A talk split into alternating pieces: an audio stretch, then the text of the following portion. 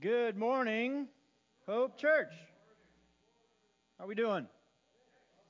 Good. A little damp today. A little damp for my taste, but um, it's not snow, right? So that's a good thing. I want to begin by asking a question. You guys know I like to ask a lot of questions. But how many of you remember back to when you were young? Yeah, right. Yeah, I too remember way, way, way, way back when I was young. And uh, there was a time when I really enjoyed outdoor living. I liked camping. And we were real campers. We slept in tents. Now, I know that some of you say that you go camping but your idea of roughing it is when your fully equipped motorhome is parked more than 500 feet from the heated pool. Yeah.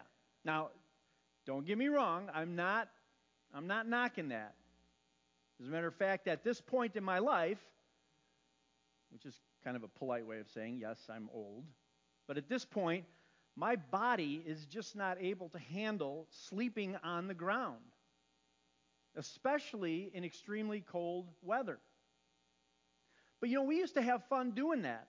We would, if you can believe it, purposefully go camping when there was snow on the ground.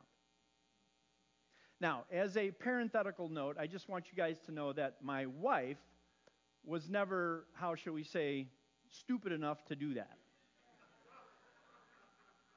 It was myself and a friend of mine but, you know, we had tents and sleeping bags that were made for that kind of condition.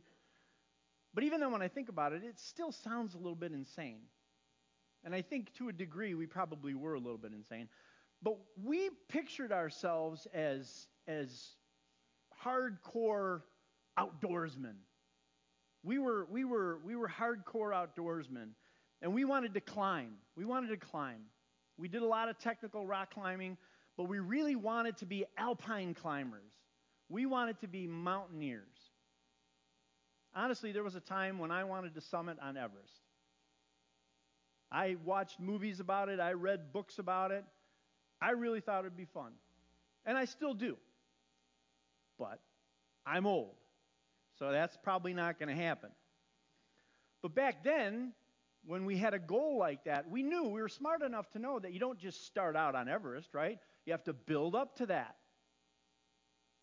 So we started climbing in the United States, out west. And I discovered and fell in love with Grand Teton National Park. If you've never been out there, you gotta go because it is absolutely spectacular. It is gorgeous. So, myself and my climbing partner, we, we made several trips out there to climb a number of the peaks in that range there, the Teton Range. And prior to our first trip out there, we knew that we had no business being out there without something to guide us on the way. So we did some research, and we both invested in the most recommended book on climbing in the area. It's called A Climber's Guide to the Teton Range. Now, I had a picture of it, but we we couldn't get it to, to go. So, but I do still have the book. I keep it under glass in my climbing museum. Yeah, it's a good thing you laugh because that is a joke. But I still have it because there's there's good memories associated with it, and um, I may use it again someday. I don't know. We'll see. My wife is looking at me like, "Oh yeah." Not with me, you're not gonna. This book, though, is what we use to guide us. It guided us on all of our climbs. It showed different routes up the various mountains. It shows degree of difficulty for the climbs. It pointed out potential dangers that we may encounter. And let's be honest, you know, climbing a mountain is inherently dangerous. One wrong step, and you could tumble to your death. So, this book it gave us these, these different routes to the summit, and normally we would take the easiest. We might have been crazy, but we were not completely stupid. And there was just tons of information in this book. It shared the history and the geology of the range, the history of climbing out there. It even gave us park rules for climbers and campers. By the way, one of the rules was you had to check in at the ranger station on your way in, tell them where you were going, what mountains you were going to climb, when you were going to be back, and check out before you left the park. And we used to joke that they did that so that they would know where to search for our lifeless corpses if we didn't return. Now, I joke, but there actually is a certain amount of truth to that. Well, once we understood how valuable and how accurate this book was, we came to refer to it, and I'm not kidding you, we came to refer to it as the Bible. If we found ourselves in a situation and there was a question about what to do next or where to go, we'd look at ourselves and say, What does the Bible say? Because we knew that that book would keep us on the right path and steer us away from danger. You guys have any books that you rely heavily on? Books with instruction, directions, guidance? Maybe it's a, something as simple as a recipe book that has all your favorite recipes. You know, you'd be lost in the kitchen without it. You know, if you're working on an old car, maybe you're going to rely on a repair manual to navigate under the hood. Electronics technicians, they depend on schematics to service computers and other devices. What about us as Christians? Do we have anything like that that we can place our trust in? I should see a lot of heads going like this and a lot of yeahs and a lot of amens, right? The Bible. The Bible. We place a lot of faith in this book. As a matter of fact, we stake our lives on it. Why? See, regardless of the fact that this is the best selling book of all time, you guys know that, right? That's the best selling book of all time ever. Despite that, there's still a lot of confusion about this book. Here we go again, right? Dealing with confusion surrounding one of the bedrocks of the Christian faith. If you were with us over the past few weeks, we looked at the confusion with regard to Jesus. And I think we cleared up that confusion in our minds. But you know what? We used this book to do it. How can we know with certainty that this book can be trusted? Well, the good news is no book has been attacked so ferociously over the years, yet still stands as the Word of God. Today, we begin an exploration of this book that we call the Bible. And over the next several weeks, we're going to be answering a lot of questions about this book and clearing up any confusion that may surround it.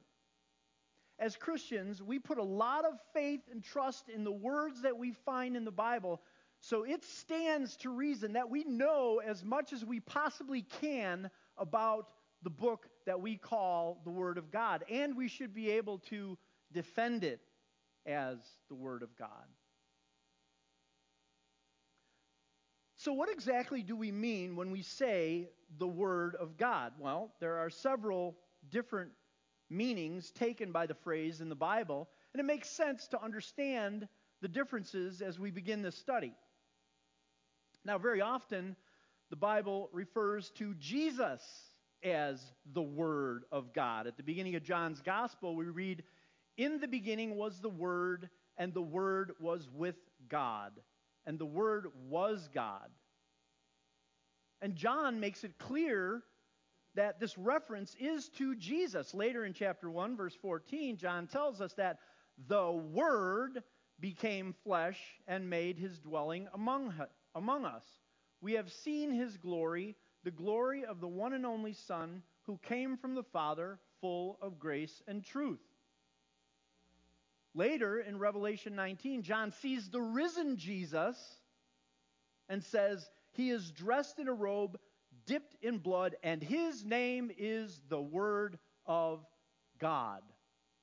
Jesus Christ is the Word of God, and in his person and in his words, we see the character of God as well as the will of God for each one of us. Now, another meaning to the phrase, the Word of God, are the words of God Himself. And there are several ways that God has spoken to us in the past. For instance, by His decrees. In Genesis 1, God decreed, Let there be light. And there was. God created by decree the animal world as well. In Genesis 1:24, and God said, Let the land produce living creatures according to their kinds, the livestock, the creatures that move along the ground, and the wild animals, each according to its kind. And it was so. And actually, the psalmist really kind of pulls it all together for us, makes it very, very clear in Psalm 33 by the word, or in other words, by the decree of the Lord, the heavens were made their starry host by the breath of his mouth. It was by the decrees of God that all things were created. God also communicated with people by speaking directly to them, a literal personal address. God spoke to Adam and Eve directly in the Garden of Eden before the fall, right? I mean, when sin entered the world, it destroyed that perfect relationship that they had with God. But up to that point, he spoke directly to them. Another example is the Ten Commandments. In Exodus 20, we read, And God spoke all these words I am the Lord your God who brought you out of Egypt, out of the land of slavery. In the New Testament, God spoke from heaven. Matthew 3 17, and a voice from heaven said, This is my Son whom I love. With him I am well pleased. Friends, words like this came directly from the mouth of God. Now, another way that God spoke was through human lips, through the prophets that he rose up. And these words spoken by these men are as authoritative as if God had spoken them himself. Listen to what God says to Jeremiah in chapter 1 of his book of prophecy. Then the Lord reached out his hand and touched my mouth and said to me, I have put my words in your mouth. And throughout the Old Testament, we see we see many of the prophets beginning sentences with, with phrases like, Thus saith the Lord. And the words that follow are words from God spoken through human lips. Now, probably the most important way that God speaks is through the written word. All that we find written in the Bible are the words of God recorded by men.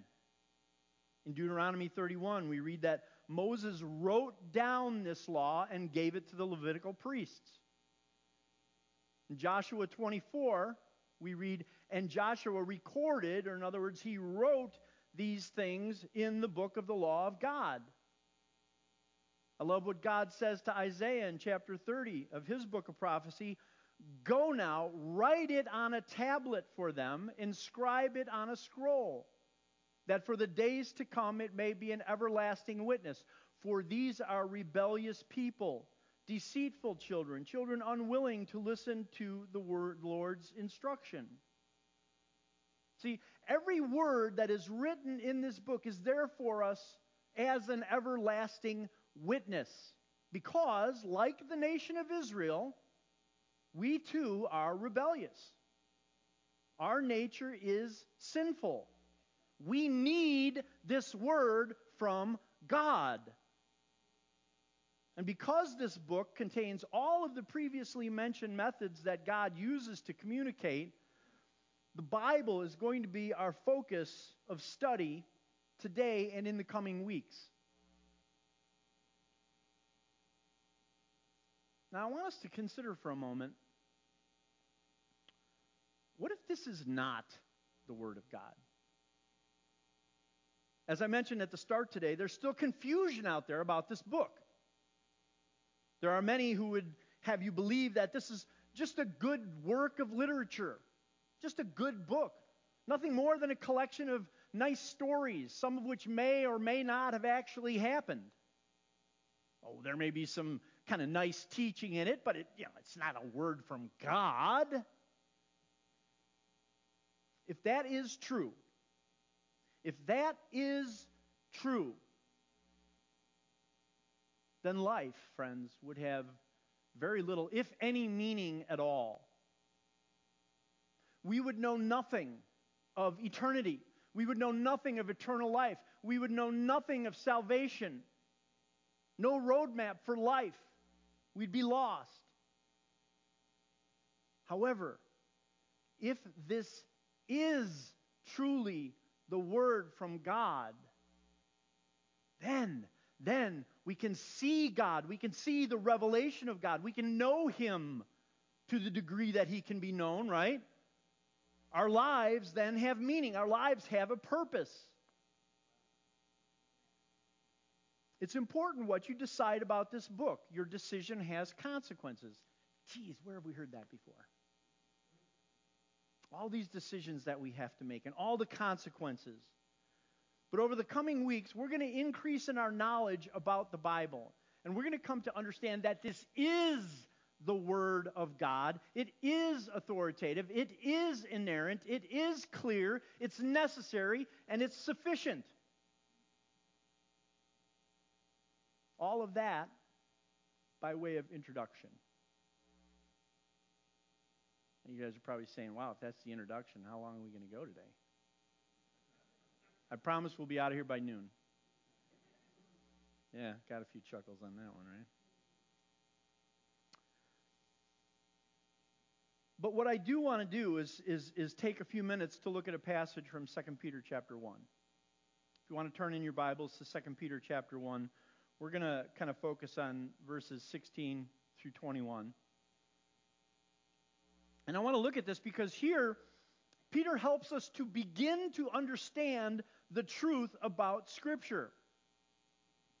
Peter wrote this to the Christians then, and of course, he's writing it to us now as well, to encourage us to live godly lives, that we might, as he says in verse 4, participate in the divine nature, having escaped the corruption in the world caused by evil desires. Very important. This is very important. It was important back then, it's incredibly important today. Now, at the time that Peter was writing this, there were some false teachers. Any false teachers hanging around today? Absolutely. But back then, these false teachers were accusing Peter and the other apostles of lying. So Peter writes this, starting at verse 16. For we did not follow cleverly devised stories when we told you about the coming of our Lord Jesus Christ in power but we were eyewitnesses of his majesty. Now, the New International Version here says cleverly devised stories. The original Greek is the Greek word mythos, mythos, which is better translated myth. The false teachers were accusing the apostles of fomenting myths, you know, fables, stories that they made up with, with absolutely no value at all. But Peter declares here that the testimony of the apostles, the testimony of these men that they were tortured for, the testimony that they eventually died for, was not based on clever stories or half truths. No, it was based on eyewitness testimony. They were there, they witnessed his majesty. This is not a myth, this is, this is history.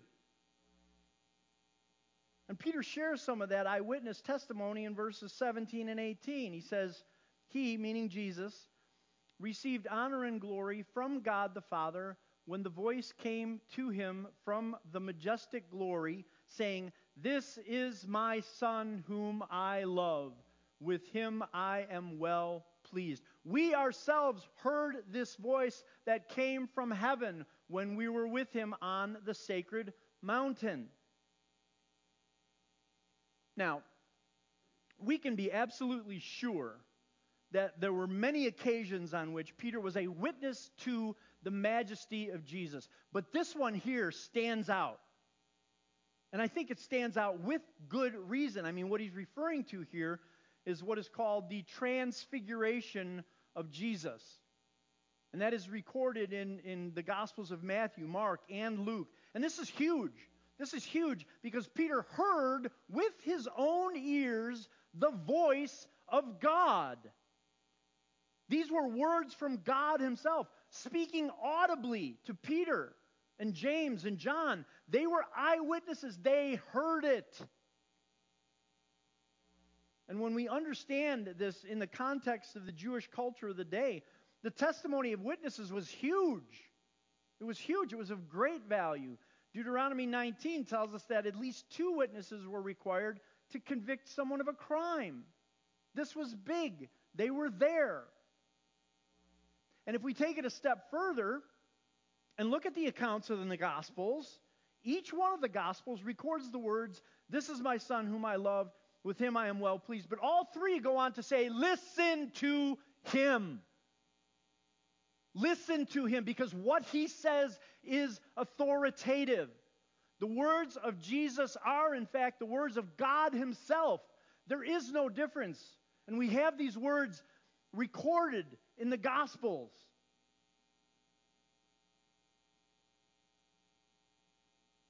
Peter goes on to say in verse 19, we also have the prophetic message, which is the Old Testament. We also have the prophetic message as something completely reliable. And you will do well to pay attention to it as a light shining in a dark place until the day dawns and the morning star rises in your hearts. So, Peter's experience at the Transfiguration was amazing. It, it, it, it, had to be just incredible. And it was confirmation of the prophecies that we see in the Old Testament. But the testimony of God's word about Jesus, about the Christ that we see in the Old Testament, was even more sure than this personal experience that Peter had. See, the fulfillment of the prophetic word confirmed is a certain, reliable testimony to the truth of all Scripture. All Scripture.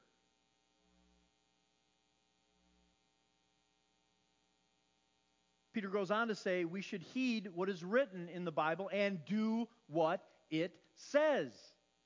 Because it is a sure word, it is a dependable word, it is a reliable word. Psalm 19 tells us the testimony of the Lord is sure. It's like a light shining in a dark place. Psalm 119 says, Your word is a lamp unto my feet and a light to my path. Friends, the scriptures illuminate the way, they reveal the hazards and the dangers. The word of God makes it possible to walk without stumbling. Now, back in my climbing days, it was common to head for the summit before the sun was up, completely pitch black. So we would rely on headlamps, headlamps to light our way. Without them, we would have no idea where we're at. We'd be stumbling around in the darkness and maybe even walk off a cliff and die. The Word of God is given to us to light our way in this dark world until the day dawns. Anybody have any idea what he's talking about when he says when the day dawns? It's when Christ comes back, right? When Christ returns.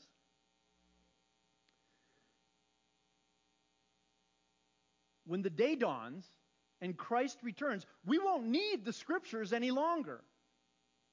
Jesus will be our light. When we were climbing in the dark and our headlamps and the sun came up, we turned our headlamps off because we didn't need them anymore. When the sun, the S U N, was up. When the sun, the S O N, returns, we won't need the word to light our way. Jesus will be the light of our lives for all eternity, too. Peter finishes this passage in verses 20 and 21 and says, Above all, you must understand that no prophecy of Scripture came about by the prophet's own interpretation of things. For prophecy never had its origin in the human will, but prophets, though human, spoke from God as they were carried along by the Holy Spirit. So Peter makes two important points here. The first point is with regard to interpretation. And Peter is addressing this problem of the false teachers of his time and their interpretation of Old Testament scriptures. See, back in Peter's day, his opponents, they were, they were twisting the Old Testament prophecies, basically attempting to disprove Jesus as the fulfillment of those prophecies. But Peter's challenging that and saying, no, you cannot massage the word to fit your desires. You cannot pull passages out of context and try to make them mean something that they do not. People were trying to do that back then. People are trying to do it today. We see it. We see it. We see it happening in the world. Do we see it happening in the church? Unfortunately, friends, we do. There's far too many people, far too many pastors, far too many churches reinterpreting the scriptures, manipulating them, trying to make them fit their desires, trying to change their meaning to justify their behavior.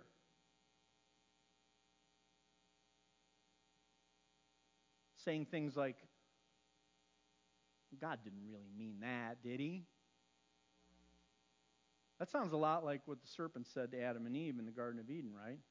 Satan is the great deceiver. Do not be deceived. Do not be deceived. Or things like, oh, that's not how Jesus would have acted. Really? You can get inside the mind of God? See, Peter helps us to understand that the Word of God is clear. It's clear. It says what it says. It does not change. It is wrong and invalid to twist Scripture to our own personal meaning. Why? And the answer to this is really the second point that we find uh, that Peter makes at the end of this passage. Because this prophecy, this word that we have, it doesn't come from man. It comes from God. Yes, it is written by men, but men set aside for this purpose. Carried along, as Peter says, by the Holy Spirit. Their words inspired by God Himself. This is not some human invention. This is not some myth. It's not a sham. Peter makes this point at the beginning of this passage that we looked at this morning. And like Paul's testimony that we heard from last week, the testimony is true because they were there. They were eyewitnesses. This is real.